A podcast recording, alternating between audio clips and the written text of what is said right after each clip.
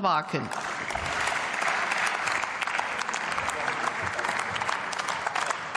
Frau Präsidentin, liebe Kolleginnen und Kollegen! Wir sind doch alle Zeugen einer alarmierenden Zunahme von kriminellen Aktivitäten von sogenannten Clans. Davor können wir doch, liebe Kollegen der Ampel, auch nicht die Augen verschließen. Da haben die Bürger doch ein Gespür dafür. Und deswegen ist es jetzt auch höchste Zeit, dass den Ankündigungen der Bundesregierung bei diesem Thema endlich Taten folgen. Die Clankriminalität hat in den letzten Jahren ein Ausmaß erreicht, das nicht länger tolerierbar ist. Clans missachten unsere Werte und Gesetze und tragen ihre gewaltsamen Konflikte beinahe ungehindert auf offener Straße aus. Das sind inakzeptable Zustände. Sie gefährden das Vertrauen unserer Bevölkerung in den Rechtsstaat. Und deswegen ist es an der Zeit, dass wir endlich eine Null-Toleranz-Politik gegenüber Clankriminalität mit aller Entschlossenheit umsetzen.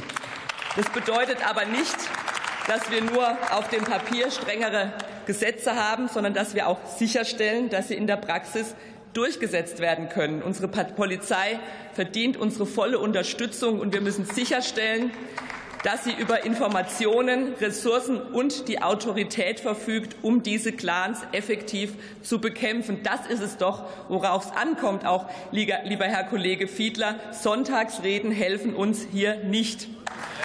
Um all das umzusetzen, meine Damen und Herren, bräuchte es aber bei der Regierung erst einmal den Willen, hier überhaupt etwas zu tun. Nancy Faeser verkündet zwar höchste Priorität dem Kampf gegen Clans, geschehen ist aber nichts. Keine wirkliche Allianz, kein Bundeswehrer, keine IP-Adressenspeicherung, keine Unterstützung der Länder, keine weiteren Stellen im BMI, nicht mal einen Satz im hessischen Wahlprogramm.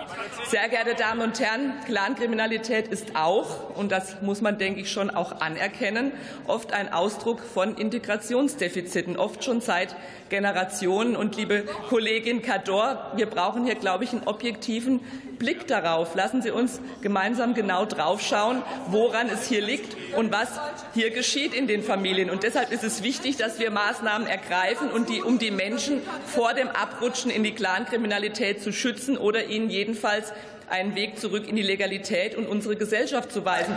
Und Liebe wir Kollegin haben Wagen. hierzu auch immer die nötigen Stellen im Haushalt bereitgestellt. Wir haben Programme geschaffen. Sie kürzen den Haushalt der Integrationsstaatsministerin äh, radikalst. So etwas haben wir nie gemacht. Wir haben immer für Integration auch Geld zur Verfügung gestellt. Kollegin Wagen, erlauben Sie eine Zwischenfrage von Herrn Wiese aus der SPD-Fraktion.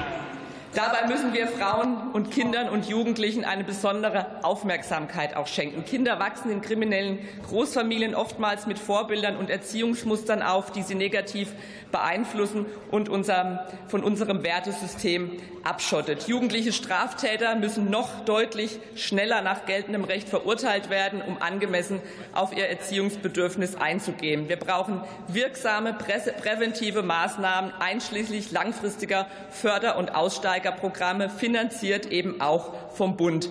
Unser Ziel ist es, Frauen, Jugendlichen und Kindern eine kriminalitätsfreie Zukunft zu ermöglichen, indem wir sie in staatliche und zivilgesellschaftliche Integrationsangebote einbinden. Meine Damen und Herren, die Clankriminalität bedroht nicht nur die Sicherheit unserer Bürgerinnen und Bürger, sondern auch den sozialen Frieden in unserem Land. Wir dürfen nicht zulassen, dass diese kriminellen Organisationen vor unseren Augen nach ihren eigenen Regeln operieren und dabei unsere Gesetze ignorieren und unsere Werte untergraben. Das ist keine Frage von Parteipolitik, es ist eine Frage der Sicherheit und des Rechtsstaates. Wir müssen hier zusammenstehen und das Problem lösen und eben sicherstellen, liebe Kolleginnen und Kollegen, dass den Ankündigungen auch endlich Taten folgen. Es ist jetzt Zeit für entschlossenes Handeln. Vielen Dank.